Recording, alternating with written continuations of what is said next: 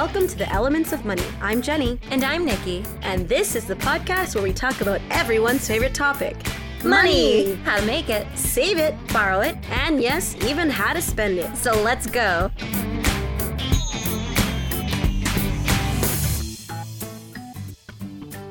Well, we've reached a big milestone with today's podcast. This is episode 50 of the Elements of Money. Yay, us! Woohoo! Yeah, we think that's a pretty cool accomplishment. And we want to thank everyone who listens to us every month. We really enjoy doing this. And if you're new to the Elements of Money podcast, you can go back and listen to the past 49 episodes to catch up. We've covered some pretty interesting topics over the past few years. And speaking of topics, why don't we jump right into today's topic? Tips for a successful yard sale. If you're looking to make a few extra bucks and you don't want to get a job, having a yard sale may be a really good option, especially if you have a bunch of things you don't use anymore. With just a little work, a yard sale can bring in extra cash and help you get rid of clutter around your room. All you have to do is follow these easy tips. Nikki, why don't you start?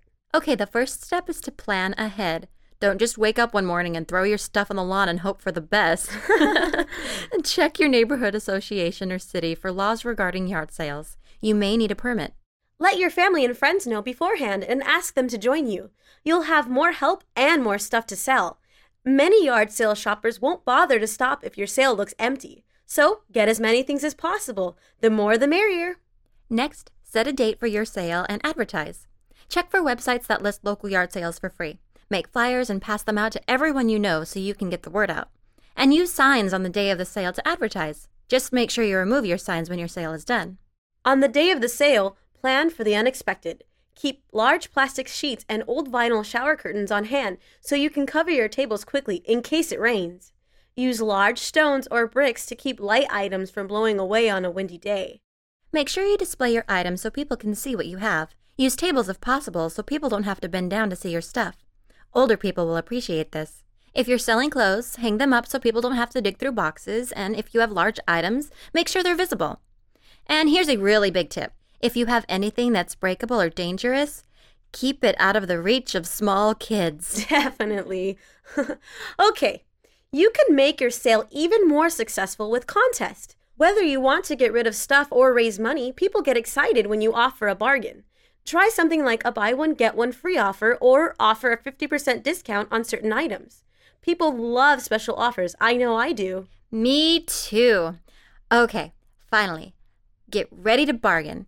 Many yard sale shoppers will make a lower offer on everything, no matter what price you put on it.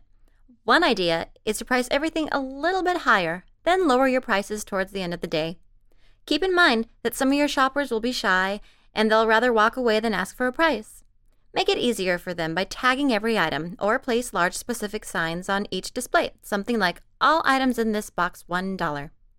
Remember, the best way to make your yard sale successful is to make it as easy as possible for your customers to find and buy your stuff. Having a yard sale can be a lot of work, but it's a great way to make extra money. It's also a really good opportunity to get to know neighbors a little better. And that wraps up episode 50. I hope you heard a few good ideas in today's podcast. If you have something you'd like to add, or if you have a topic you'd like to hear us cover in the future, email us at feedback@elementsofmoney.com. You can also follow us at twitter.com/elementsofmoney or on Facebook/elementsofmoney. And don't forget to visit our blog at elementsofmoney.com/blog and leave us a message. For Elements of Money, I'm Jenny. And I'm Nikki. Thanks for listening. The Elements of Money podcast is designed for information only and is not intended as professional financial advice. Listeners are encouraged to check and confirm the information with professional sources.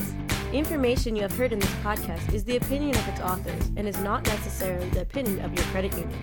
The Elements podcast is copyright by Subcat Inc. All rights reserved. No part of this podcast may be reproduced or transcribed without prior written permission of Subcat Inc.